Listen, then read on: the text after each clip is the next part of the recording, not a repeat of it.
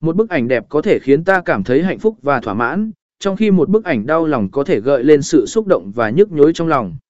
Nhìn vào những nụ cười, những cảm xúc trên khuôn mặt của những người trong bức ảnh, chúng ta có thể cảm nhận được những gì đang diễn ra và chia sẻ cùng với họ.